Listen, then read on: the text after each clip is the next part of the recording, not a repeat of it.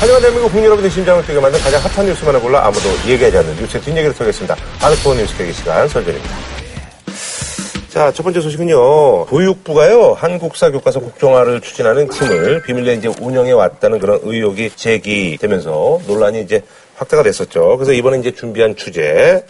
숨겨왔던 나의 교육부 국정교과서 태스크포스팀 운영 논란이죠. 요거 예전에 이제 그 우리 강변호사가 제일, 제일 잘했다. 강변호사가 이제 이거 했는데 요 노래 다행히 제가 좀 아는 노래여가지고요. 클래식화의 노래. 음. 자, 요거 좀 소개해 주시죠. 그러니까 예. 이십오일 밤이죠. 야당 의원들이 음. 이제 국정교과서 비밀준비팀이라는 그 네. 티엠티가 운영되고 있다는 것을 제보를 받은 거예요. 제보를 받은 음. 거죠. 그래서 의원 네 명이 이제 동승동의 대학로에 있는 국립국제교육원을 방문합니다. 네, 그런데 여기에 가가지고 우리 야당 국회의원이 하면서 이제 자료조사 좀 하자라고 음. 했는데 사무실 불 끄고 이제 커튼 내린 거죠. 그렇죠. 그렇죠. 이제 거기에 대한 사람이 있었고요. 그리고 나서 예. 그 티에프에서 경찰에 신고했더니만은 음. 두 명 어때요? 음. 두 명인데 이미 기자랑 어쨌든 야당 의원만 해도 네 명인데 음. 더 보내달라. 그러면 상대편 입장에 더 보내는 이유를 찾아야 되잖아요. 음. 일일이 센터 입장에서는. 그러다 보니까 여기 나란 일 하는 곳이라고 여기 털리면 큰일 난다라는 음. 표현을 하게 돼가지고 이것이 또 이제 녹취록이 서울경찰청이 제출하게 되면서 문제가 커진 거죠. 그게 이제 아홉 번 통화했는데 여덟 번째 뭐 하는 데인지를 밝혔다라고 음. 하는 거고 그때 발언이 여기가 털리면 큰일 난다라고 했잖아요. 음. 그러니까 우리가 이렇게 생각해 보면 돼요. 쉬워요. 네. 세종시에 있는 교육부에 국회의원들이 찾아가서 음. 어느 상임위 소속의 누구누구다라고 음. 얘기하면 안에서 문 잠그고 문 안 열어주는 거 아니거든요. 음. 들어오시라 그러고 안내하고 차 한잔 주면서 무슨 일로 오셨는지 해서 대화를 한단 말이에요. 여기는 아예 문을 잠궈버렸잖아요. 불 끄고. 음. 그럼 뻔한 겁니다. 뭐 다른 설명이 불필요한 거예요. 음. 그걸 왜 숨깁니까? 어쨌든 이제 뭐 이제 당 지도부하고 이제 뭐 교감 네. 하에 그 대시상을 이제 푼 거죠. 경찰도 이제 뜨고. 대치가 아니죠. 예. 현장에 그냥 있었던 거예요. 예. 근데 이제 뭐, 뭐, 언론에서 이제 대치라고 그러더라고. 그걸 문을 안 열어주고. 문은 이제 아, 안 열어주니까. 왜 대치야? 문을 안 열어주고. 그러니까 문을 안 열어주고. 안에서 잠궈버렸는데 뭐, 문을 안 방법이었는데 뭐. 문을 안 열어주고, 밖에서는 지키고 있으니까. 아니, 야당이 여기서. 열어, 안 열어. 그럼 대치하고 있는 거죠. 야당의 합치는 액션이 없었어요. 아. 그냥 창문으로 들여다보고, 왜냐면 브라인드 내리고 불 끄고. 자료 옮기고 하는데, 야당이 할 수 있는 대응이 없었던 거죠. 근데 이제 어쨌거나, 그래가지고 이것 때문에 무슨, 뭐 이제, 뉴스 보신 분들은 뭐 대충은 보셨을 거예요. 서청원 의원이 무슨 화적대냐 뭐 이래가지고 이제 그게 바로 이제 요거 때문에 그런 거예요. 예. 여직원을 미행하고 이틀치나 감금시킨 일을 떠올리합니다. 야당이 화적대는 아니지 않습니까? 화적대라는 발언은 너무 심한 발언. 야당의 국회의원들을 화적대라고 비유하고 과거에 비태라는 발언 때문에 야당이 얼마나 혼났습니까? 근데 이 두 개가 많이 차이나는 게 아니에요. 화적대는 뭡니까? 강도예요, 강도. 음. 심각한 말이에요. 이거에 대해서 네? 사과를 하셨나요? 아니, 해명을 하셨죠. 뭐라고 아. 하셨냐면 화적대가 아니란 표현으로 한 것이기 때문에 난 화적대라고 아. 한 적이 없다라고 했는데 아, 이게 화적대가 아니고 이게 뭐냐 이렇게 했는데 내가 화적대라고 그랬냐. 화적대도 아니고. 좀 애매모호한 화법이죠. 아니, 그거는, 그거는 화적대라는 얘기지 그걸 아니라고 설명해요? 아니, 이렇게 계속하면 화적대란 말인데 어쨌든 애매하죠, 표현이. 애매하지 않지. 그런 거에 대해서 왜 애매하게 나와. 그러니까 본인의 의사와, 본인의 의사와 반하게. 어법이라는 건 분명해요. 어? 또 화적대라는 발언만 있었던 게 아니죠. 진심이 아니라고 봅니다만 뭐 실성이 아직도 진심이 아니라고 본다고 아니 진심이 아닐 거라고 봐요. 네. 누군가를 의식해서 한 발언이죠. 음. 이 싸움에서 밀리면 안 된다고 생각하니까 그렇게 했을 텐데 실성했다라는 표현도 썼죠. 그 다음에 들어간 사람은 이정현 최고위원 아니에요. 이정현 최고위원은 뭐라고 그랬어요? 대한민국 국민이 아니다. 국정교과서에 반대하는 국민은 대한민국 국민이 아니다 그랬잖아요. 이 반대하는 거는 적합 통일을 대비하기 위한 거다. 북한 지령에 의한 거다. 이거는 심각한 얘기죠. 이거야말로 넘어야 되지 않을 선을 말하는 건데요. 저는 이렇게 생각합니다. 친일한 거와 독재한 걸 비판한다고 해서 저보고 만약에 좌파라고 하면 저는 좌파예요. 역사교과서 국정화에 대해서 반대하는 게 좌파다라고 하면 저는 좌파입니다. 저는 당당하게 좌파할 거예요. 아, 그런 주장을 할 수 있는 게 자유민주주의고 반대라는 게 허용되는 게 우리 헌법에 보장된 사상의 자유고 표현의 자유인데 여론조사에 보면 그건 오십 퍼센트 가까이 되는 사람이 이제 반대하고 있는데 그거를 국민이 아니다라고 내치고 적화통일을 대비하기 위한 거다? 이런 말이 어디 있습니까? 그리고 이 부분에 대해서는 당 지도부가 분명하게 염단을 해야 되고요. 경고를 하든지 대신 사과를 하든지 해줘야 되는 거고 이분이 특수한 입장이잖아요. 박근혜 대통령의 정무수석, 홍보수석 했잖아요. 그쵸. 복심이라고 하잖아요. 그럼 대통령이 이분에 대해서는 발언이 잘못됐다고 얘기를 해야죠. 그래서 이거를 이제 뭐 대단히 잘못됐네요. 제가 또 광주 갔을 때 또 얘기 들어보니까 결국 지금 이정현 의원은 신분이라는 것은 순천 곡성 지역구의 지역구 국회의원이잖아요. 네네. 지역에서 지금 국정화 반대 여론이 상당히 높은 상황에서 음. 이정현 의원 같은 경우에는 지역구 의원의 역할을 해가지고 지역구 민심을 중앙에 전달할 것이냐, 아니면은 과거 박근혜 정부 홍보수석의 위치에서 박근혜 정부의 입장을 전달할 것이냐, 이 과정에서 이번엔 너무 박근혜 정부 쪽으로 경도된 것이 아니냐라는 음. 지역 얘기를 호남지역에서 하더라고요. 어차피 내년 총선은 안 되는 거니까 총선 이후에 입각하려고 그러면 안 되겠다. 문화부 장관 입각설? 입각하려고 그러는 것 같아요. 음, 음. 그래서 어쨌든 이십칠일 날 황우여 장관이 이제 그 기자회견을 이제 가졌죠. 사실 그 전날 여당에서 굉장히 황우여 장관을 질타했거든요. 도대체 장관은 어디 있는 거냐, 이런 음. 엄중한 사태가 벌어졌는데. 그런데. 그래서 뭐 경질론도 나오고. 경질론 나왔는데 황우여 장관이 와서 무슨 말을 할까 다 주목하고 있는데 최근의 우려를 무겁게 받아들이겠다라고 음. 하면서 앞으로는 더욱 매진하겠다라고 표현해가지고 음. 이것이 무슨 표현이냐 갖고 이제 사람들이 말이 많았죠. 음. 이거 더 국정화 티에프비를 더 열심히 하겠다는 것인지 음. 아니면 대통령의 의사를 더 열심히 받들겠다는 것인지. 그러니까 이걸 잘 봐야 돼요. 이십오일이 일요일이에요. 네. 그리고 이십육일이 월요일이잖아요. 음. 월요일 날 아침에는 대개 당에 회의가 있습니다. 그렇죠. 각 당이 다 회의를 음. 합니다. 아홉 시쯤 하죠. 그렇죠. 거기서 이제 서청원 최고위원이 화제때 음. 한 거 아닙니까? 근데 정작 당사자인 황우여 교육부 장관은 이십칠일 날 기자간담회를 했잖아요. 음. 이거 좀 이상하잖아요. 만약에 당당하고 음. 전혀 캥길 게 없다 그러면 이십육일 날 월요일 날 아침에 음. 직접 나서야 되는데 이십칠일 날 나섰단 말이에요. 음. 이십육일 날 당이 나서고. 저는 이것만 봐도 되게 그림이 그려지잖아요. 이게 음. 뭔지. 황우여 장관은 이 역사교과서 국정화 국면에 주체로 등장하지는 않았어요. 음. 마지못해 지금 끌려가는 형국이에요. 등장하고 싶지 않은 거겠죠. 경질해놓으라고 막 요구하고 이러니까 마지못해 내 잘할게 이렇게 달래고 있는데 이런 사건 터지고 이러니까 지금 사실은 사면 초과인 거죠. 음. 그리고 이번에 음. 교육부 차관이 이번에 사실상 경질됐잖아요. 네네네. 경질된 거 보고도 사람들이 평가하는 것이 조선시대 사극 같은 데 보면은 이렇게 왕자가 잘못하면 왕자가 맞는 게 아니잖아요. 음. 결국에는 밑에 내관이나 이런 사람들이 대신 맞잖아요. 아니, 그 사람은. 그러니까 물론 본인 소신 밝혔기 때문에 그랬다고도 하지만은 지금 시점에서 황우여 부총리를 결국 경질 못하는 그런 상황 때문에 계속 옆에 꾸준 사람들이 이제 계속. 아니, 경질을 못하는 이유는 뭐예요? 국정화를 하겠다고 했는데 교육부 수장을 경질한다는 거는 우선 추진할 주체를 사라지게 만드는 것이기 때문에 음. 정치적으로도 저는, 굉장히 위험한 선택입니다. 저는 문책성 유임이라고 봐요. 문책성. 경질이 되게 문책이지만 반대요, 이거는. 문책성 유임이에요. 제가 봐도 이제 주장할 차이에요. 그렇죠. 네. 못 나가게 한다. 예. 네. 네. 그리고 감정이에요, 이거. 그다음에 이게 교육부 차원의 티에프가 아니라고 얘기하는 거는 비에이치 일일 점검회의 지원이라는 거 있잖아요. 네. 공무원 해보사 다 합니다. 청와대 회의를 일일 지원하는 게 뭐냐. 자료를 여기서 계속 백업해주는 거예요. 음. 그러니까 동숭동에다가 사무실을 구한 거 아닙니까? 그런데 음. 이제 그것도 좋으라고.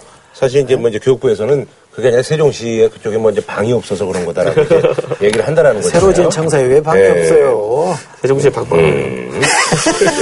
자, 가봤어요. 아니 그나저나 그 태스크포스 팀이 정식으로 이제 발령도 받지 않았고 뭐 이런 것들이 이제 문제가 된다는 거 아니에요? 근데 스무 명 정도 스물한 명. 있는 거죠. 이제 단장까지 포함해서 스물한 명인데 네. 사실 여기 보면 기획 파트 있고 홍보 파트 있고 또 뭐 있죠 이게? 상황관리팀, 상황관리팀, 이게 홍보팀 네. 이렇게 돼 이렇게 있는데 저는 기획 파트가 하는 일 정도는 제 생각에 어떤 국정 과제가 있으면은 미리 준비하는 과정에서 좀 할 수 있는 부분이다라고 음. 생각해요. 그래서 상황관리라는 건 이제 그때 그때 이제 여론 동향이나 이런 걸 이제 조회 보고하고 에, 이런 거 하는 거고 예. 파트 같은 경우에는 굉장히 애매합니다. 왜냐면 거기에 업무 영역 중에 뭐가 있냐면은 여론전을 어떻게 펼칠까라는 음. 부분을 고민하는 흔적이 있거든요. 예를 들어 방송 출연 패널 섭외까지 여기서 어 좀 하려고 했다라는 식의 언급이 있어요. 그래서 이렇다면 최근에 상황과 엮어봤을 때 왜냐면 이번에 국정화 국면에서 티비 틀면 계속 나오는 분들 있지 않습니까? 그럼 이분들을 그럼 여기서 티에프에서 관리했다는 것이냐 이런 것 같은 경우는 방송 독립선거와도 약간 연관이 있을 수 있는 거기 때문에 좀 위험한 그런 업무 영역이다라는 판단하고 앞에 기획 업무 같은 경우에는 이 정도는 할 수 있다는 판단을 저는 하긴 해요. 근데 이런 걸 할 때는 좀 당당했으면 좋겠다. 이렇게 이제 뭐 몽골어 장구 이럴 필요 없고. 아, 그렇게 할 게 뭐 있습니까? 당당하게 해라. 네 가지 주체, 조직, 필진, 예산 다 숨기고 있잖아요. 대통령이 시정연설에서 분명히 선언했잖아요. 국정화 옳다, 나는 국정화로 간다고 선언했잖아요. 그러면 대통령의 방침이에요. 이건 박근혜 대통령 어젠다예요. 음. 그렇잖아요. 국정 방침이면 개입 안 하는 게 이상한 겁니다. 이 정도 시끄러운 사안에, 이 정도 대통령의 뜻이 분명한 사안에 청와대가 손 놓고 있다? 그럼 말이 안 되는 음. 거예요. 그걸 개입하는 게 정상이에요. 음. 개입하는 것 자체가 저는 틀렸다고 보지 않는다. 네. 근데 개입하는 건 당연한 건데, 주체는 청와대 혹은 박근혜 대통령입니다. 교육부는 아닙니다라고 주체를 분명히 해줘야 되는 거고, 조직도 분명히 해줘. 티에프, 아, 이러이러한 취지 때 우리가 만들었습니다. 근데 발령 내고 이런 것들은 아직 미비한 점이 있어서 좀 소홀히 했습니다. 바로 잡겠습니다 하고, 그다음 필진 있잖아요. 그건 쓰겠다는 필진 다 공개하겠다고 했기 때문에 대표 필진만 공개하겠다는 거 아니에요? 그 다음에 예산 예비비 주놓고 사십사억 원 의결해놓고 세부 내역 내놓으라 그러니까 계속 거짓말만 하잖아요. 공개한 적이 없다. 과거에 공개한 적이 있거든요. 그랬더니 집행 내역을 준 적은 없다. 그것도 다 준 적이 있거든요. 그러니까 할 말이 없는 거 아니에요. 음. 아니 온 나라가 이것 때문에 지금 끓고 있고 수많은 사람들이 길거리에 나와서 서명하고 있고 어버이 하나 같은 분들은 반대하는 투쟁에 나서고 있는데 이거를 숨겨가면서 살린다는 게 말이 됩니까? 당당해야죠. 대통령이 지정연설에서 분명히 못을 박았잖아요. 그러면 대통령이 뜻이기 때문에 우리끼리 이렇게 한다라고 얘기하면 되죠. 그걸 자꾸 뭐 교육부 차원으로 자꾸 겪어지고 비겁하잖아요. 당당하게 해야죠. 음. 사실 근데 티엑스 같은 것을 비밀리에 구성하는 것이 전례에 없는 일이냐 했는데 음. 과거에 이제 새누리당 예로 든 것이 구십삼 년도에 금융실명제 티에프라고 이렇게 언급하기도 했는데 그렇다면은 과연 박근혜 정부에서 금융실명제에 준하는 형태로 이게 비밀리 유지가 되어야 되는 조직이라고 청와대가 보고 있는 것인지 음. 이 부분은 약간 합치하지 않거든요. 그렇기 때문에 음. 과연 이 조직을 꾸림에 있어가지고 누가 이걸 승인했는지 여부 같은 것들도 굉장히 큰 문제가 될 것 같은 것이 이것에 보고를 받았냐라는 것을 청와대에 대해서 질문했더니만은 이병기 실장 같은 경우는 본인이 보고 못 받았다고 했어요. 네. 이 활동에 관해서. 그리고 교육문화 수석 같은 경우는 보고 받았다고 했어요. 그럼 음. 보고 체계가 어디까지 형성되어 있는지. 비서실장은 보고 못 받을 수도 있죠. 아니 왜냐면 그전에 네? 김기춘 실장은 왕실장이라는 별명이 붙을 정도로 모든 걸 관장한다는 이미지였잖아요. 음. 그러니까, 그러니까 이병기 실장이 모른다고 하니 우리가 알고 있는 비서실장의 역할을 온전히 못하고 있다라는 청와대 내부 역학에 대한 어떤 단초가 지금 드러난 아, 거 아니냐. 그런 것까지도 이제 엿볼 수 있다는 얘기죠. 그렇죠. 네. 실제로 몰랐다면 그럴 수 있는 거죠. 음. 그런데 음. 이런 식으로 긴급 대응 형식으로 설립된 음. 티에프들 같은 경우에는 민당을 통보하는 것만으로 이렇게 대체하는 경우도 있어서 이 부분은 아마 법리적인 문제는 딱히. 그러니까 이제 소장님 얘기는 그럴 거면은 이제 뭐 청와대가 주도적으로 한다고 그러지 앞뒤가 안 맞게 그렇게 얘기를 하느냐 아, 그 말씀인 아, 거잖아요. 행정이라는 거는 절차를 정해놓는 이유는 뭐냐면 요식행위로 해놓은 게 아니라 그 과정에서 정말 반대 의견이나 그동안 짚지, 짚지 못했던 새로운 사안들이 돌출하는지를 보라는 얘기잖아요. 네. 티에프가 시월 오일부터 활동을 시작했다는 거 아니에요? 시월 십이일날 고시하고 십일월 오일날 확정고시가 나가야 되는 거잖아요. 그 중간에는 확정된 게 아니에요. 황우여 장관도 국회 가서 확정 안 됐다고 얘기했거든요. 근데 오일날 이미 활동을 시작했는데 거기 본 계획들이 쭉 실제로 하는 걸 기정사실해서 다 플랜을 짰잖아요. 그러면 이거는 뭐 국민을 속이는 것밖에 됩니까? 정부의 역사교과서 국정화고시가 예상보다 이틀 앞당겨서 역사교과서의 국정화가 확정고시됐습니다. 퇴직교원 육백오십육 명이 국정교과서 부활은 시대착오적 망상이라는 시국선언문을 발표했고 자유통일연대 등 회원 오십여 명이 국정화 지지 집회를 열었습니다.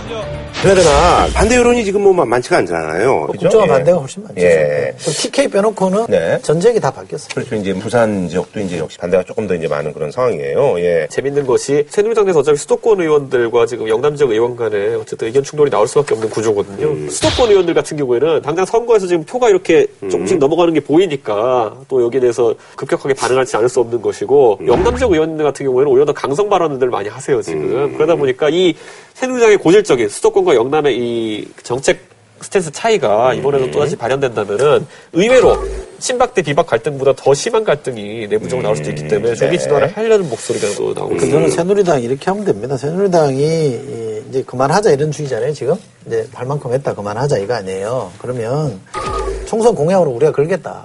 총선에 국민들이 반대하면 총선 이후에 접겠다 이렇게 약속하면 돼요. 음. 그게 국민의 뜻을 존중하는 걸로 되는 거잖아요. 그렇게 하면 심플하게 이게 정리가 되고 민생 고민으로 들어갈 수 있는데 자꾸 야당 보고 그만해라 그만해라 하는 건 쓸데없는 없는 거잖아요. 아니 그럼 총선 전에는 이것 때문에 뭐 사실 이제 뭐 이렇게 크게 이제 영향을 뭐 영향을 주겠죠. 집필진 공개 정도. 아니요. 선거에 영향을 줄 겁니다. 주는데 여권은 박근혜 대통령은 선거의 여왕이라는 음. 별명이 있잖아요. 그러니까 이거를 역사교과서 국정화에 대한 찬반 이 구도를 박근혜 대통령이나 새누리당 편이냐 아니면 야당 편이냐 음. 이른바 프레임을 바꿔버리는 겁니다. 음. 그러면 국정화는 내가 약간 좀 반대하는 입장이긴 하지만 어쨌든 대통령을 좀 도와줘야 되는 거 아니냐. 대통령이 저쪽이랑 음. 싸우고 있는데 편들어주자 지금 어떡할 거냐. 이 구도로 바꿔놓고 있는 거거든요. 음. 지금까지도 계속 이 정치 프레임을 작동을 시켜가지고 세월호 사태도 넘어섰고요. 메르스 사태 때도 이걸로 다 돌파했거든요. 네. 선거에서 안 졌단 말이에요. 선거에서 이겼단 말이에요. 이렇게 되면 정치가 너무 이렇게 싸움판이 벌어지잖아요. 그러면 온건한 성향을 갖고 있는 사람들, 중도 성향의 사람들은 투표장에 안 나옵니다. 음. 그게 새누리당이 믿고 있는 아하. 필선 공식이에요. 음. 속된 말로 아주 난장판을 만들어서 우리 고정 지지층만 투표장에 나오게 해서 이기자 이거예요. 음. 여기를 새정치 민주연합이 중도층을 설득할 만한 새로운 프레임이나 이슈를 제기하지 못하면 음. 지는 거죠. 아니 이게 이미 말의 향연이 됐기 때문에 저는 이런 교과서 논란이 커지는 것 자체가 어쩌면 공화가 지금 맞아툼을 가고 있는 거 아니냐. 음. 저는 이게 무슨 말이죠? 교과서가 과연 사관현상에 영향을 많이 미치느냐에 대해서는 별로 아니라 보거든요. 이 말, 이 말 해가지고 인터넷에서 제가 엄청 까였어요. 저는 왜냐하면 그 당시 국정교과서로 배운 분들이 지금 어느 정도 그런 민중사관적인 성격을 갖고 있다는 거 아니겠습니까? 왜냐하면 이 사관이라는 것 자체가 제 경험에 비춰보면요. 네. 제 경험, 저는 국정화로 배웠잖아요. 유신교육을 배운 사람이에요. 박정희 대통령이 서거했을 때 돌아가셨을 때 저 나라 망한다고 해요. 음. 왕이 죽었다고 생각했어요. 대학 가서 음. 새로운 역사책을 보니까 내가 속았다는 생각이 드는 거고 내가 지금까지 알았던 거와 전혀 다른 게 주는 충격이 엄청나게 센 거예요. 그래서 학생운동을 하게 되는 겁니다. 그러니까 지금 예를 들어 그 사관에 의해 가지고 이철희 소장이 지금 바뀐 거 아니겠습니까? 좀 더 보면은 자라 나오면서 교과서만 놓고 이렇게 영향 받아 가지고 오는 것이 아니기 때문에 교과서에 영향을 받죠. 교과서에 영향 안 받을 수가 없는 거죠. 그거에 절대적 영향 받았으면 지금의 이철희는 있을 수가 없는 거죠. 교과서에 십 퍼센트 영향을 받아도 네. 교과서는 어, 다양하게 형성이 되는 게 맞습니다. 이 교과서가 그 사람의 사관을 행사하는데 십 퍼센트밖에 안 되니까 국정화가 맞다. 그 논리는 성립이 안 돼요. 저는 국정화 맞다 논리가 아니잖아요. 그러니까, 그러니까. 교과서 자체가 애초에 요즘 같은 세상에 저는 놀랐던 게 뭐냐면 이거 얘들은 새누리당에서 국정화해야 된다는 논리 중에 뭐도 있었냐면은 아까 민족문제연구소에 나온 백년 전쟁 같은 것을 대응하기 위해서라는 얘기도 있어요. 근데 그건 뭐야? 이건 유튜브 동영상이잖아요. 아니 그렇게 백년 전쟁 그러니까 여러 가지 여러 가지 그러니까 여러 가지 그런 미디어들이 난립한 상황에서 과연 지금 교과서 논쟁 갖고 이 나라 전체가 이렇게 흔들리는 것 자체가 좀 시대착오적이지 않은가라는 그러니까 생각을 하게 되는 거죠. 나는 그 문제에 대해서 이준석 대표 입장에 있을 수 있다고 봐요. 나는 잘못됐다고 보지만 이게 이렇게까지 싸울 일이냐라고 생각할 수 있어요. 음. 그러나 이제 이만큼 싸워놓고 말이에요. 네. 야 어지간해서 이렇게 됐어 그만하자라고 하는 거는 이거 그만하자는 얘기는 뭐예요? 그럼 국정은 그냥 가자는 얘기 아니에요. 결과적으로 그 얘기 아닙니까? 그러니까 저는 애초에 이 논쟁자 싫다는 얘기를 계속 했는데 이거를 받아들인 사람 입장에서는 어떤 사람은 국정화 찬성 논리로 받아들이기도 하고 어떤 사람은 국정화 반대 논리로 받아들이기 위해서 이 말 할 때마다 양쪽에서 까입니다. 알겠습니다. 그래서 이제 이십칠일 날 박근혜 대통령이 이제 연설을 하셨는데 그 다음 날 문재인 대표가 이제 김무성 대표한테 제안을 했잖아요. 정치권은 빠지고 전문가들이 하자라고 했는데 김무성 음. 대표의 인식 자체가 역사학계 구십 퍼센트는 이제 좌파 아니겠습니까? 음. 그러면 이제 받아들일 수 없는 주장이겠죠. 아. 그러다 보니까 이 부분은 당연히 어, 음. 즉각 거부. 음. 근데 저는 대한민국 역사학자의 구십 퍼센트가 좌파라는 거라고 보는 것이 저는 자학사관이라고 봐요. 그렇게 자신이 없습니까? 괜찮은 보수를 표방하는 학자들이 많이 있습니다. 근데 스스로가 맨 오른쪽에서도 쳐다보니까 다 자기 왼쪽에 있는 사람 아니에요. 그러면 이걸 본인이 내가 자리를 잘못 잡았구나라고 생각을 해야 되는 거지. 본인이 뚜벅뚜벅 걸어와서 중간에 딱 서보세요. 어느 쪽이 더 맞나. 본인이 중간에 서 있으면 우쪽에 있는 사람들도 제법 있단 말이에요. 설사 구십 퍼센트가 진짜 좌파라고 쳐도 학자들이 학자적 양심에 의해서 만약에 그렇게 갔다 그러면 그 자체를 반성해야 될 대목인 거지. 어떻게 그, 그런 자학을 합니까? 아니 그래서 사실 이제 상징성 때문에 이분이 아마 이런 직책을 맡지 않았나는 그런 생각이 듭니다. 우리 김을동 의원이 네. 뭐 재선인데 지금 최고위원이시잖아요. 그렇죠. 사실 김을동 의원 이번에 당내 역사교과서 개선특위위원장을 음. 맡으셨는데 네네. 뭐 주장 자체는 그렇게 새롭지 않습니다. 아직도 나오지 않은 교과서를 친위교과서라고 낙인 찍지 말자. 음. 뭐 이런 지금까지 있었던 취지의 주장을 하셨는데 박근혜 대통령도 그런 얘기를 하셨고요. 근데 이제 그 그분의 이복 동생이죠. 예, 김경민 씨라고 해서 예전에도 이제 언론에 몇 번 이제 등장하시고 그러셨었어요. 예. 그래서 이분은 이제 어쨌든간에 국정화 추진은 이제 비판하고 나섰습니다. 이렇게 얘기했습니다. 하셨더라고요. 일본이 역사 왜곡을 하는 것만 해도 통탄할 일인데 우리나라가 스스로 역사를 왜곡한다는 건 있을 수 없는 일이다라는 음. 거고요. 실제로 우리나라가 역사교과서를 국정한다고 했을 때 내심 가장 많이 반기는 나라가 일본이라는 거죠. 일본은 일본이 자학사관 안 된다 그래가지고 역사교과서 내용을 말 금인정 체제를 강화해서 바꿨잖아요. 음. 그건 국정제를 시도를 못했거든요. 음. 그러니까 아베가 유일하게 부러워하는 게 이거라는 거예요. 저기는 진짜 과감하게 질러서 해내는구나. 참, 이게, 이걸 부끄러워야 됩니다.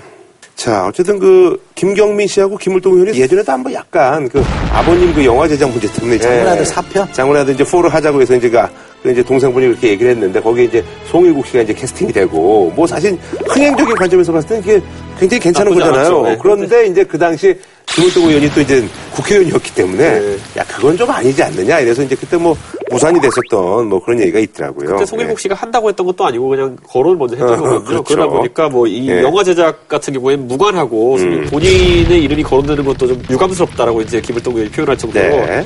왜 이걸 못하게 했을까요? 그건 모르겠어요. 또 영화가 또 잘 안 될 수도 있으니까. 안 될 이유가 있나? 네.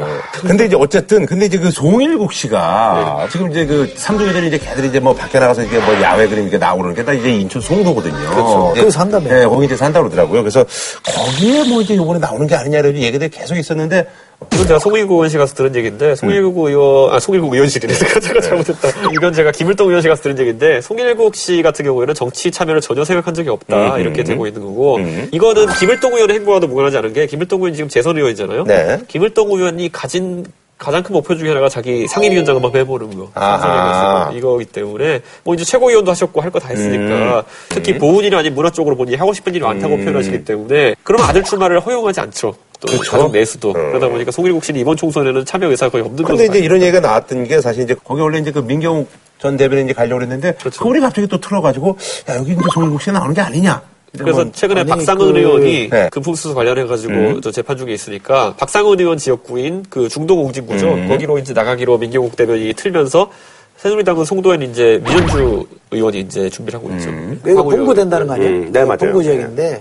황우여 지금 부총리 지역구잖아요. 그러니까 황우여 부총리와 민현정 의원은 굉장히 가까운 그렇죠. 정치인분을 시킨 사이이기 때문에 여기 이제 팀플레이가 되는 거예요. 아하. 그러니까 이제 민경욱 전 대변인이 약간 부담을 느낄 수는 있었겠죠. 아하. 그래서 옮겨가면 그게 그게 이유가 될 수 있겠죠. 송일국 씨는 뭐 그냥 전혀 그냥 뭐 호사가들이 그냥 뭐 그렇죠. 얘기하면 뭐 그런 수준이다. 뭐 그런 게 뭐 드라마도 이제 나간다 그러니까 뭐 장영실에 출연한다고 하니까. 이게 또 이제 그 대화 사항이 돼서 이제 굉장히 그 오랜 기간 찍거든요. 예. 만약 출마한다면 드라마 안 해야 되는 거죠. 그렇죠, 그렇죠. 드라마 한다면 얼굴 거꾸로 김일동 의원에게 도움이 되긴 되겠죠. 자, 한준원 평론 부탁드리겠습니다. 저는 이번에 논란 보면서 제 입장은 역시나 이걸 왜 일을 벌였나라는 생각이 약간 들기도 하고 최근에 티에프티 논란 관련해서는 비밀 조직이면 확실히 비밀 조직까지 하고 당당한 거면 더 당당하게 해야 된다. 음. 제가 하나 읽어드릴게요. 누구 말인지 한번 생각해 보세요. 역사에 관한 일은 국민과 역사학자의 판단이라고 생각한다. 박근혜 대통령이겠죠. 어, 어떤 경우든지 역사에 관해서 정권이 재단하려고 해서는 안 된다. 음. 아이 박근혜 대통령. 음. 그 한 줄이에요. 뭐 더 이상 뭔 말이 필요해요. 이념으로. 네? 음. 알겠습니다. 저희가 또 여기서 이제 또 패러디를 한번 또 해봅니다. 아빠를 부탁해. 김무성 대표 부친 친일 논란입니다. 아, 요즘 아주 뭐 이제 여러 가지로 이제 안팎으로 이제 고민이 좀 많으세요. 가정적으로는 얼마 전에 이제 그 어, 둘째 사위, 또 마약, 투약, 파문, 뭐, 여러 가지 이제 그때 뭐 뜬 소문들이 많았는데, 이제 정리가 되는가 싶더니, 이번에는 이제 아버님, 예, 친일 행정 논란. 김무성 새누리당 대표의 부친인 김용주 전 전남방직 회장의 친일 논란이 계속되고 있습니다. 민족문제연구소는 친일 행적이 명확하다며 친일 임명사전에 수록하겠다는 입장을 밝혔습니다. 청년들을 제국주의 일본 총알바지로 전선에 내보내자며 저 아파트에 내가지고 아버지가 친일파로 매도당하는 게 내가 정치를 안 했으면 이런 일이 없었을 텐데. 김용주, 용자 주자라는 함자를 쓰시는 분인데요. 네. 전남방직이라는 회사를 네. 만드신 큰 회사죠. 신한재분, 뭐 동해제강기를 음. 운영하셨던 분이고 어, 삼십오 년도인가요? 경상북도 도의원을 지냈습니다. 아하. 삼십오 년. 국지전이 있다가 음. 이번에 확 불거졌는데 최근에 불러진 거는 뭐냐면 음. 역사교과서 국장을 하니까 음. 문재인 대표가 직설적으로 한번 공격한 적이 있어요. 음. 대통령과 집권당 대표가 친일과 독재의 가족사 때문에 김무성 대표가 수세적으로 대응하는 게 아니라 굉장히 공세적으로 대응하는 거예요. 예, 예. 적극적으로 나서더라고요. 네. 그래서 이제 그 포항에 있는 그 영웅초등학교, 예, 영웅초등학교라고 거의 예전에 이제 뭐 이명박 대통령도 이제 학교 출신이라고 뭐 그렇죠. 과거에 뭐 이제 네. 그 일제 시대 때 우리나라 뭐 민족 계열 학교들이 많이 사라지니까 네. 사실 김용주 선생이 그걸 인수해가지고 그렇게 한 전력도 있기 때문에 우리 아버지는 뭐 애국자의 어, 그런 행보를 했었다라고 이제 언급하는 음. 건데 근데 그때 그 학교에서 뭐 했느냐 가지고 이제 좀 논쟁이 좀 있는 거예요. 예, 그것도 있더라고요 보니까. 어, 교육을 뭐 내선일체, 음. 내선이라고 하면 이제 일본하고 조선하고 하나다 어. 아, 이런 민족 동화 정책이라고 그러잖아요. 음. 그러니까 그런 걸 펼친 거 아니냐라고 음. 이제. 민용주 연구소는 반론을 제기하는데 사실 이 부분이 상당히 논란이 됐던 게 사십 년대를 기준으로 그 행적이 많이 갈립니다. 사십 년대 전까지는 여러 가지 뭐 민족주의적 행보를 하면서 네네. 상당히 민족 자강운동이라고 하죠. 보통 음. 그런 운동에 많이 나섰던 흔적들이 많이 보입니다. 실제. 네, 사십 년대 이후에 이제 행적이 약간 좀 그래서 이제 그런 것들 때문에 이제 논란이 이제 지금 생기는 거죠. 그리고 이것들이 예. 지금까지 우리가 봐왔던 다른 어떤 친일 행적이 있다고 하는 사람들의 사십 년대 변절과 괴를 관찰하는 음. 것이 아니냐라고 이제 보는 분들이 덜에 있어서 이번에 그러니까, 이의 제기하는 거죠.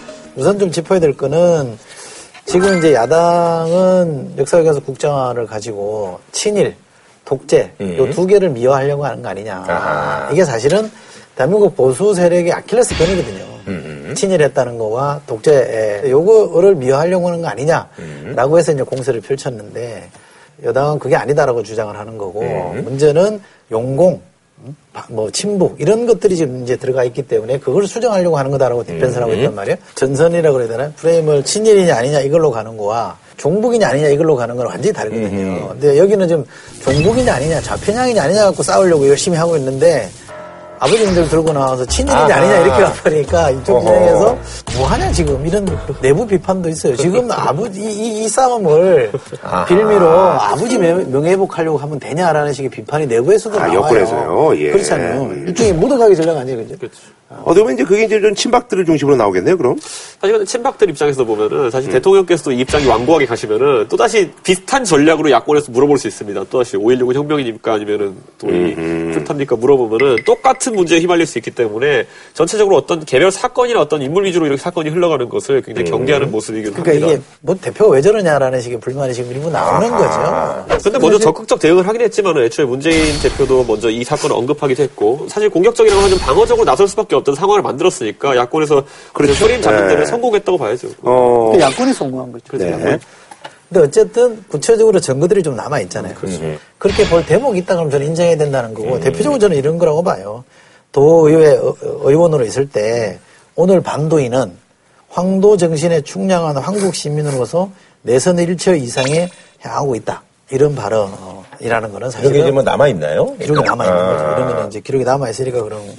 거고 기자들 만나서 일제가 패망 직전에 쏴주게 될 사람 일 순위가 아버지였다. 음. 이런 기록이 없거든요. 음. 그러니까 아버님 말씀이었단 말이에요. 음. 김무성 대표 개별 사안에 대해서는 이건 친일적 행적을 보일 수 있는 부분도 있다는 걸 인정하고 들어가기 때문에 공과 과를 봐야 된다는 표현을 하거든요. 음. 예를 들어 박근혜 대통령이 항상 그랬던 것처럼 오일육이 혁명인지 아닌지 유신도 어떤 국국의 판단이었는지 아닌지 이런 식으로 가게 되면은 김무성 대표가 장기적으로 수렁에 빠질 수도 있겠지만은 꾸준히 지금 던지고 있는 메시지는 공과 과를 동시에 봐달라라는 측면이 그럼 과도 좀 인정하는 부분이 있는 거예요? 과는 당연히 인정하기 때문에 과라는 부분에? 표현을 하는 거죠. 뭐 이제 도의원 같은 거 한 거에 대해서 네, 뭐 그렇죠, 그런 것들에 대해서는 그런데도 분명하게 음. 그러니까 공을 제대로 부각시키려면 음. 이런 경우에는 과에 대해서 솔직한 인정이 좋거든요. 음. 김무성 대표만 억울한 게 아니에요. 그럼 야당이 공세냐? 정치 공세일 수 있죠. 그런데 지금 한, 새누리당이 한나라당 시절에 공세를 펴가지고 열린우당의 당의장 하던 신기남 의장 같은 경우는 부친의 행적을 문제 삼아서 낙마시켰단 말이에요. 야당이 요구하니까 내가 떠밀려서 한다 이렇게 생각하지 말고 국민 눈높이에 맞춰가지고 이 부분에 대해서는 제가 자식된 제가 대신 사과드립니다라고 하면 되는 거고 그러나 우리 아버지도 이렇게 잘한 게 있습니다. 열심히 했습니다라는 걸 또 보여주면 국민들이 박수 치지 않겠어요? 백낙천 선생 같은 경우도 보면 민족문제연구소의 기준에 따르면은 아버지가 친일로 분류되어 있습니다. 그런데 우리 뭐 다 알다시피 백낙천 선생 같은 경우에는 뭐 문화사상 쪽으로 많은 활동하시면서 또 그 나름의 영역을 구축하셨던 것처럼 제가 봤을 때는 지금 뭐 부친의 행적에 발목 잡혀가지고 이런 문제에 있어서 사견을 앞세울 필요는 없을 것 같습니다. 음. 아니 그나저나 이제 그 김 대표의 처남이 또 이 와중에 얼마 전까지 이제 뭐 우리 이제 김무성 의원이 우리 이제 김무성 김무성 대표가 김무성 대표가 김무성? 처남이 이제 그 총선에 출마하겠다고 했는데 네. 이게 이제 김무성 대표 이제 처남이고 또 김무성 대표가 이제 어쨌거나 항상 주장하는 게 이제 뭐 오픈 프라이머리니 뭐 이렇게 이제 뭐 이렇게 네. 얘기를 하니까 사실 이제 당내에서 약간 좀 미묘한 또 그런 또 이제 시선으로 좀 비춰지고 있어요. 그리고 이게 선거 차원이 참 혼전일 수 있는 게 최양호의 고문에 부친 대신 최치환 전 의원 같은 경우에는 음. 오선 의원의 이력도 있지만은 친박계로 봐야 되는 것이냐 아하. 비박계로 봐야 되는 것이냐 이미 서초갑은 지금 그렇죠. 속된 말로 그냥 풀방이거든요 지금 예. 채팅방으로 치면은. 풀방인데 거기에 들어가가지고 지금 이분이 과연 음. 얼마나 목소리를 낼 수 있을지. 근데 이분 같은 경우는 근데 십 년 전 넘게부터 이제 사실 이제 그 정치를 이제 준비해 왔다고 하는데. 근데 뭐 그렇다. 그래서 본인 억울할지 음. 모르겠으나 어쨌든 매형이잖아. 자영이 음. 음. 뭐 당 대표고 대선 주자에서 일 등이잖아요. 여권 내 음. 일등이고 그렇죠. 전체에서도 일등하는 경우들이 있는데 이천십칠 년에 큰 일을 할지도 모르잖아요. 그러면 비켜주는 게 이분은 그냥 억울할지 모르겠습니다만. 비켜주는 게 도리인 것 같고 음. 그것도 남도 아니잖아요. 누나랑 같이 사는 사람이라면 그런 정도로 좀 양해해 주는 게 전 좋다고 봐요. 아니 십 년 전부터 서초갑을 준비하셨으면 상당히 지금쯤 정계, 정가에서도 알고 있어야 됩니다. 그런데 그게 아니라 이번에 딱 서초갑 찍어서 가시는 거 아니냐. 아, 참 그러니까 이게 참 이게 공천을 통과한다 해도 서초갑은 강남이라는 특수성이 있기 때문에 사실 호사가들은 굉장히 좀 안 좋게 언급할 가능성이 있습니다. 이분이 만약 박빙 지역에 출마하겠다고 했으면은 또는 새누리당 열세 지역에 출마하겠다고 했으면은 뭐 나쁘게 보는 분들은 아무도 없을 겁니다. 하지만 음. 새누리당 강세 지역이다 보니까 혹시 대표에게 편승해서 가려고 하는 거 아니냐 어떤 경로와 과정을 거친다 하더라도 부담이 될 수 있기 때문에 대표적인 우리 또 썰전 특파원 김성태 의원 같은 경우에는 세게 비판하고 있죠. 여기 나오면 안 된다고. 음. 그래요. 알겠습니다. 예. 자, 김성태 의원이 예. 그렇게 대놓고 아니다라고 한 거는 약간 좀 여의도에서 봤던 정치적 감각으로 보면 짜고 치는 거다. 김무성 대표는 어쩔 수 없다라고 그렇죠. 이렇게 하고 말려도 말을 안 듣는다 이렇게 얘기하고 옆에 척근이라고 하는 사람은 하지 마라 이렇게 하는데 그냥 그거 하면 우리로서는 할 만큼 했다 이런 게 되거든요. 몇 번 그런 경우들이 있었잖아요. 유승민 전 대표 물러날 때도 청와대를 말렸는데 안 들어서 할 수 없다. 대통령을 어떻게 이기냐 그랬잖아요. 이번에도 천남조차도 말렸는데 말을 안 듣는다. 딸도 파혼하라 그랬는데 말을 안 듣는다. 그럼 도대체 김무성 대표 말 듣는 사람은 누구예요? 그런 경우 그 얘기가 안 되죠. 김무성 대표는 그렇게 얘기하면 안 돼요. 딱 부러지게 답을 개보 의원들 있겠죠 뭐. 네. 개보, 누구 누구 누구 개보 의원들 있겠죠 뭐. 이게 네. 김무성 개로 완벽하게 분류할 수 있는 의원들은 적거든요. 그러니까 비박계로 네. 크게 분류할 수 있는 분들은 많지만은 장악력에 대해서는 아까 이철 교수님 말씀하신 것처럼 질문 받을 시점이 올 겁니다. 음. 딱 부러지게 이거는 본인이 정리를 해주는 게 맞습니다. 가정이 참 이게 또 그런 것도 있지만 다스리기가 쉽지가 않아요. 그 정치는 비정해요. 네. 이게 참 비정해요. 자 어쨌든 근데 이 와중에 이제 그 재보궐선거가 시월 이십팔일 날 열렸는데 여기서 이제 그 뭐 야당이 이제 참패를 했죠. 예. 야당이 심각하게 졌죠. 네. 어...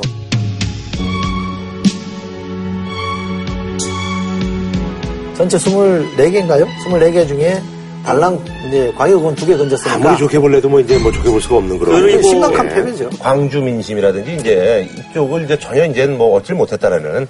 저 지난주에 광주 갔다 왔거든요. 네네. 광주에서 이제 토론을 하기 위해 갔다 왔는데 가서 저는 사실 궁금했어요. 진짜 문재인 대표에 대한 평가가 어쩐지 이렇게 음. 궁금했는데.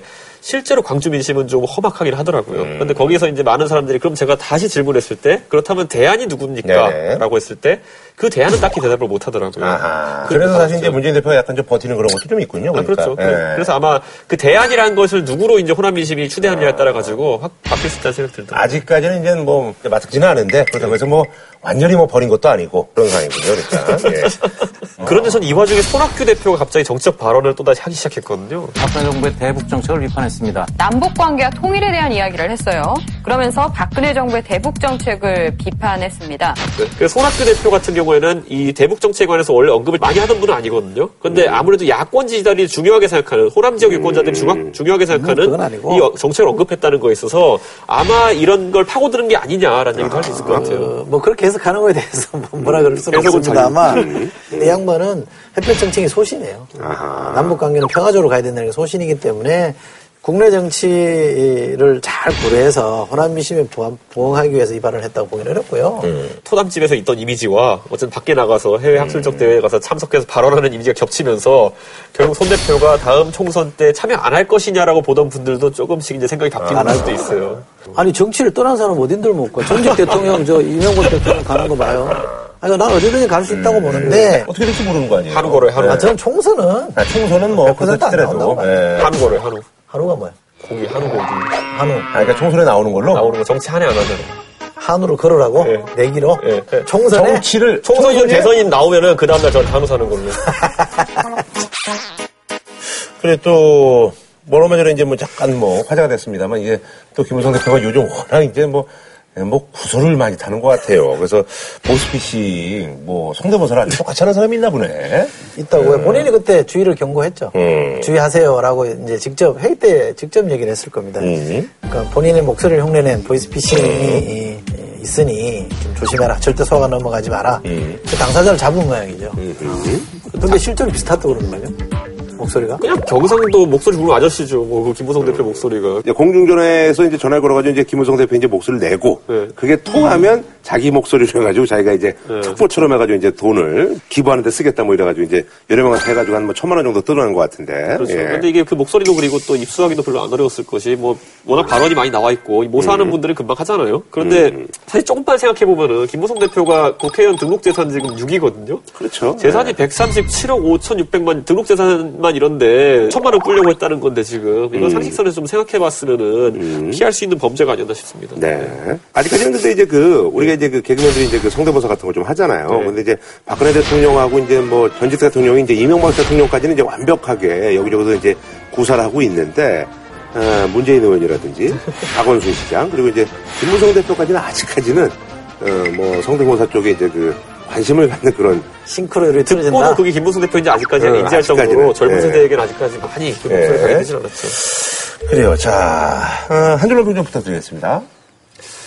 저는 이거 보면서 상당히 지금 우리 사회에서 대권주자로 분류되는 분들에 대한 검증이 음. 조기에 강화되고 있다는 생각하거든요. 음. 박원순 시장에 대한 여러 가지 의혹 제기도 그렇고 음. 아니면 지금 김무성 대표의 어떤 측근들에 대한 여러 가지 얘기도 그렇고 그냥 한 줄로 평하자면은 메이저리그에 오신 걸 환영합니다. 아하, 네. 이렇게 이제 칭... 앞으로 더 강해질 겁니다. 검증이. 음, 칭찬이네. 음.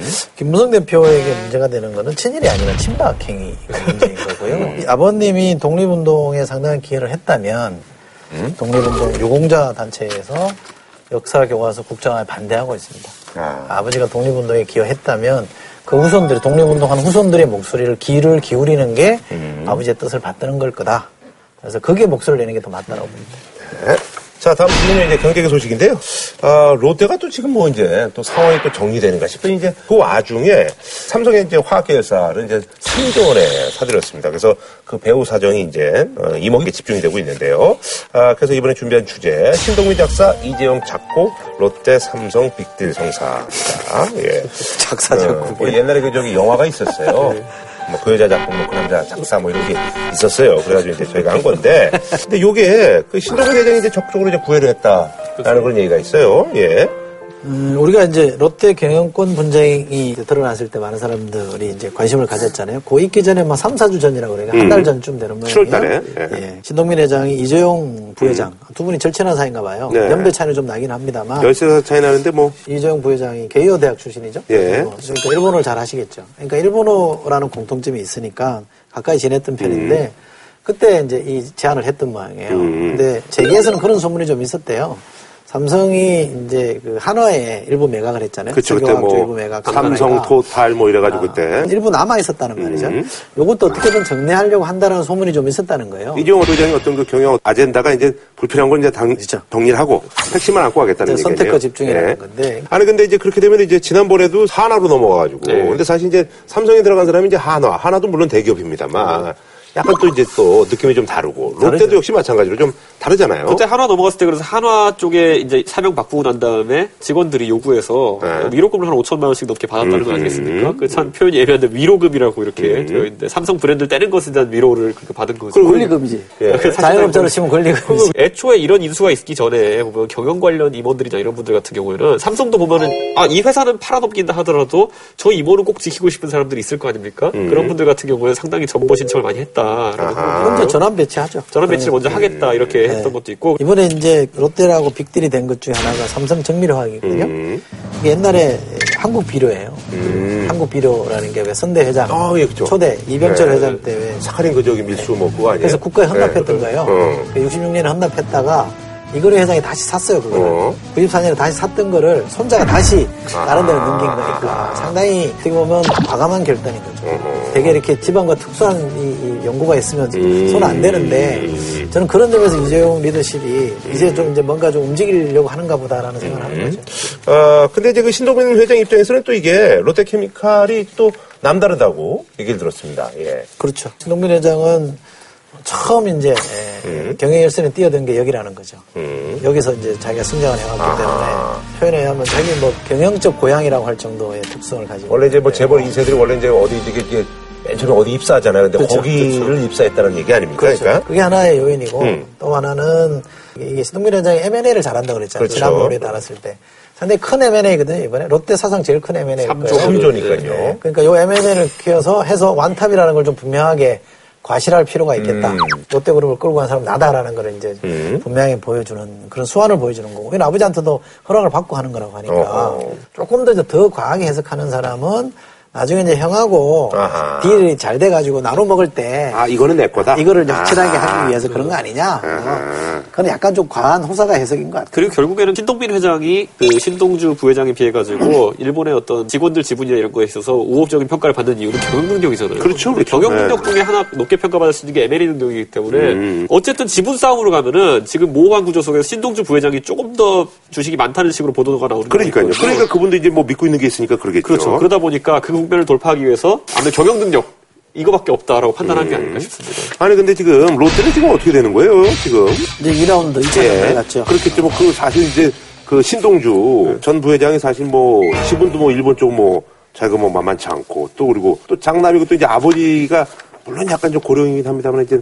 아버지를 이제 등에 업고 그렇게 되면 이게 그냥 물러날 것 같지는 않았거든요, 사실은. 그렇죠. 예. 그리고 여기에 최근에 이제 그 신동주 어, 부회장이 아무래도 한국어 의사소통 같은 것이 좀 신동빈 회장보다 음. 좀 미진하고 이러다 보니까 그것 때문에 이제 여기서 이제 아주, 예, 아주 좀 그러다 보니까 예. 애초에 여기서 뭔가 능력을 발휘할 수 있는 국내 인사들을 영입한 거예요. 그래서 음. 우리가 잘 아는 민유성 사면준주 회장 같은 경우에 여기 참여해가지고 여러 꾀돌이 역할을 하는 거죠. 아하. 그러다 보니까 신동, 신동빈 회장 입장에서 굉장히 스트레스를 많이 받는 거죠. 왜냐하면 민 전 회장 같은 경우에는 아주 국내 금융계나 아니면 산업계 전반에 발이 넓고 음. 여론조까지 펼칠 수 있는 인물로 이렇게 지목되기 때문에 아하. 그래서 이번에 아예 고소를 했죠. 이번에 명예훼손 관련 여부로.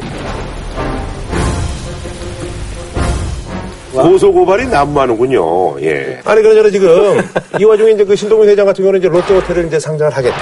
근데 이게 또 이제 사실은 신동주 전 부회장 입장에서 이렇게 되면 좀 자신이 약간 좀 불리해지는 그런 국면도 좀 없잖아, 있잖아요? 여론 같은 경우에는 롯데가 지금까지의 행보와 다르게 기업 공개를 하고, 음. 그래서 좀 투명하게 운영되길 바라는 부분이 있기 때문에 이거에 대해서 제지를 걸었다가는 음. 국민 정서와 반하는 행동을 하게 되니까. 가뜩이나 우리 신동주 전 부회장이 사실 이제 뭐 한국 사람들 별로 좋아하지 않는데. 네, 실리만 있으면 반대하겠죠. 음. 타협하자는 거죠. 음. 신동주 회장 쪽이 원하는 거는 일본은 내가, 한국은 음. 네가 이렇게 분할하자는 거 아니에요. 음. 어? 근데 신동빈 회장은 완, 완탑이다. 음. 하나로 가야 된다 이거잖아요. 음. 그 구도에서 뭔가 좀 이렇게 브레이크를 걸어서 일본 쪽은 자기가 먹겠다는 거예요. 그러니까 이분이 어떻게 보면 소박할 수도 있는 거예요. 어, 원래대로 좀 돌려주라 이거지. 어, 소박할 수도 있는 거 아니에요. 원래 그 저기 매출 규모도 보니까 뭐 이쪽하고 잽이 안 되더만. 현격한 차이가죠. 아, 근데 이걸 또 그렇게만 놓고 보긴 뭐한 게 신동주 부회장이 와가지고 한국 와가지고 에스디제이 코퍼레이션이라고 자기 이름 딴 거죠. 에스디제이 네. 코퍼레이션을 회사를 차리면서 그 주소지를 이제 그 한국으로 옮겼답니다. 그리고 네. 성북동 집에 살면서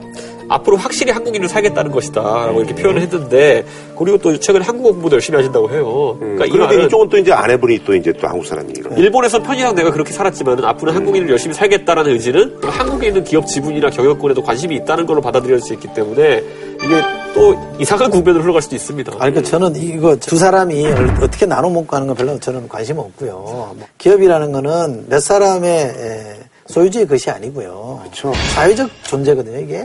정치권이나 정부가 좀 여기에 문제의식을 가져야 된다고 봅니다.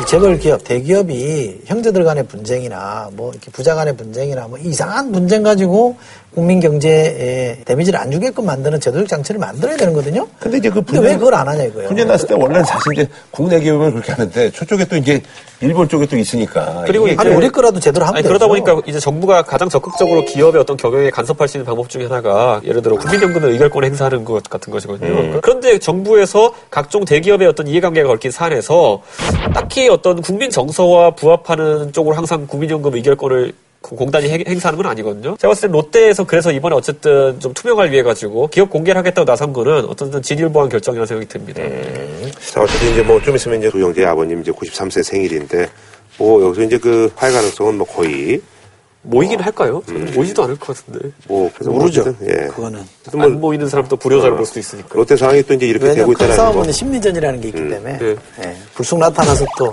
음. 그럴 수도 있죠. 이거 어떻게 또 형제간에 또 이게 안 맞을래니까 이게 이렇게 되네요. 예. 그리고 이제 신격호 총괄 회장이 과연 언론에서 얘기한 것처럼 판단력이 지금 그러니까. 제대로 살아 있느냐. 네. 왜냐하면 이 신격호 회장의 판단력에 따라 가지고 굉장히 사태가 다르게 갈 수 있는데. 애초에 이렇게 좀 정리를 좀 해주셨으면 그냥 깔끔하게 이렇게 됐을 수도 있는데. 아니 과거에 정주영 명예회장 같은 경우에는 그 양형제간에 경영권 갈등이 있으니까 야 우리 셋 다 퇴진하자 해가지고 그냥. 사건을 정리해버렸잖아요. 그런데 그 정도의 카리스마가 아직 신격호 회장에게 남아있는지가 중요합니다. 음, 네.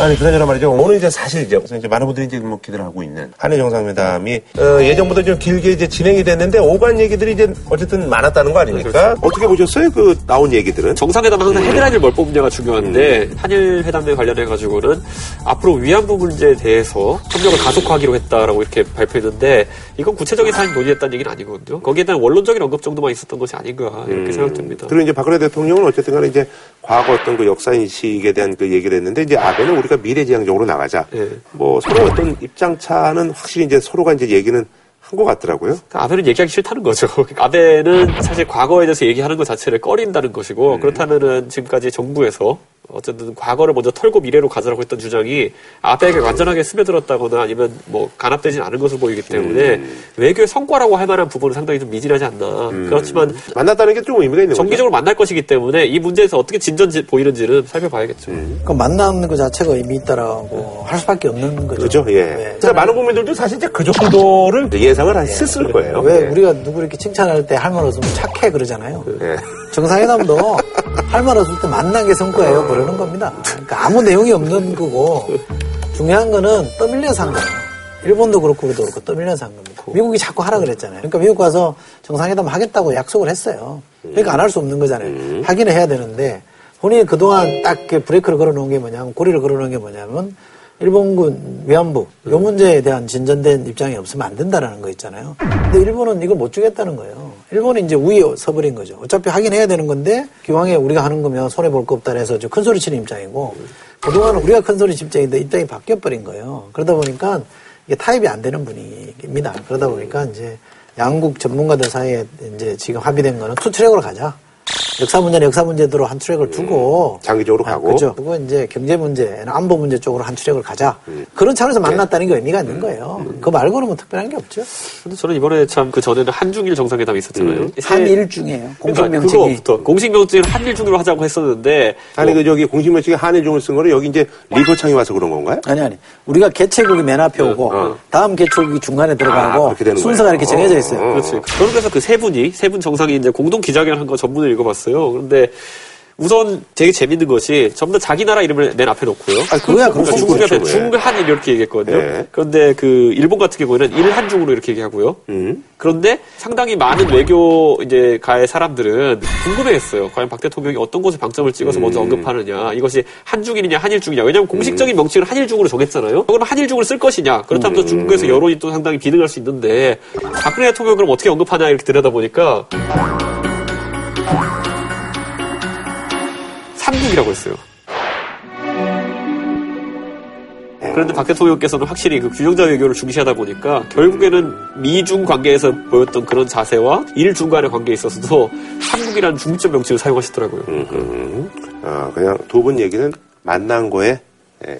근데 만나는데 원래는 삼십 분 만나고 뭐 오찬도 없고 뭐 공동 기자회견도 없고 막 그랬다 그랬잖아요. 공동성명 없고 이게 산모회담 오찬 없고 공동성명 없고 그다음에 기자회견, 기자회견, 기자회견 없고, 없고 그런 건데 실제로 회담은 좀 길게 이루어졌단 말이에요. 음. 단독 그 두 분 간의 회동이 한 시간 정도로 늘어났고 음. 확대 또 정상회담이라는 게 이어졌기 때문에 상당히 길게 했는데 삼십 분 만나고 헤어지면 미국 보기도 좀 난감하고 양국 국민들 보기에도 야 그럴 거면 뭐하러 만나냐 이럴 수 있으니 아니, 우리 녹화가 백 분이 넘는데 아니, 정상이 그러니까, 만나면 했어야 돼. 그래서 좀 이번 길게, 정권 들어서 처음 만나는데 예상보다 아. 좀 길게 음. 서로 좀 길게 했는데 알맹이는 없는 음. 우리가 할 만큼 얘기할 만큼 했다 이걸 보여주려고 한 거죠. 음. 아니 그래서 이제 저도 네. 들어오시는 게 봤 더니 뭐 별로 안 뜨더라고. 그래서 내가 아 그렇구나라고 이제 생각을 했었죠. 대통령께서 그래도 만약에 경제협력 관련해가지고 언급하실 부분이 적진 않았거든요. 음. 이런 티피피 문제만 하더라도 미국의 어쨌든 사전적 동의는 받은 음. 상태지만은 티피피의 주요 참여자 중에 하나가 또 일본이고 일본이죠. 그러다 보니까 예. 거기에 대한 양해를 이번에 확실히 얻어내는 것도 굉장히 중요했을 텐데 음. 한일중 정상회담에서 나온 성과라고 제일 큰 거는 한중일, 한일중 에프티에이 하자는 거였거든요. 사실 그거 하면 티피피라는 건 할 필요도 없어요. 그런데 같은 얘기예요. 지금까지 박근혜 정부의 입장은 한일 에프티에이 같은 경우에는 상당히 우리가 국익에 도움이 되는 부분이 적다라는 음. 입장을 존재하고 있었거든요. 그렇죠, 그렇죠. 그러다 보니까 네. 이번에 만약 또 한일중 에프티에이 하자고 한다면은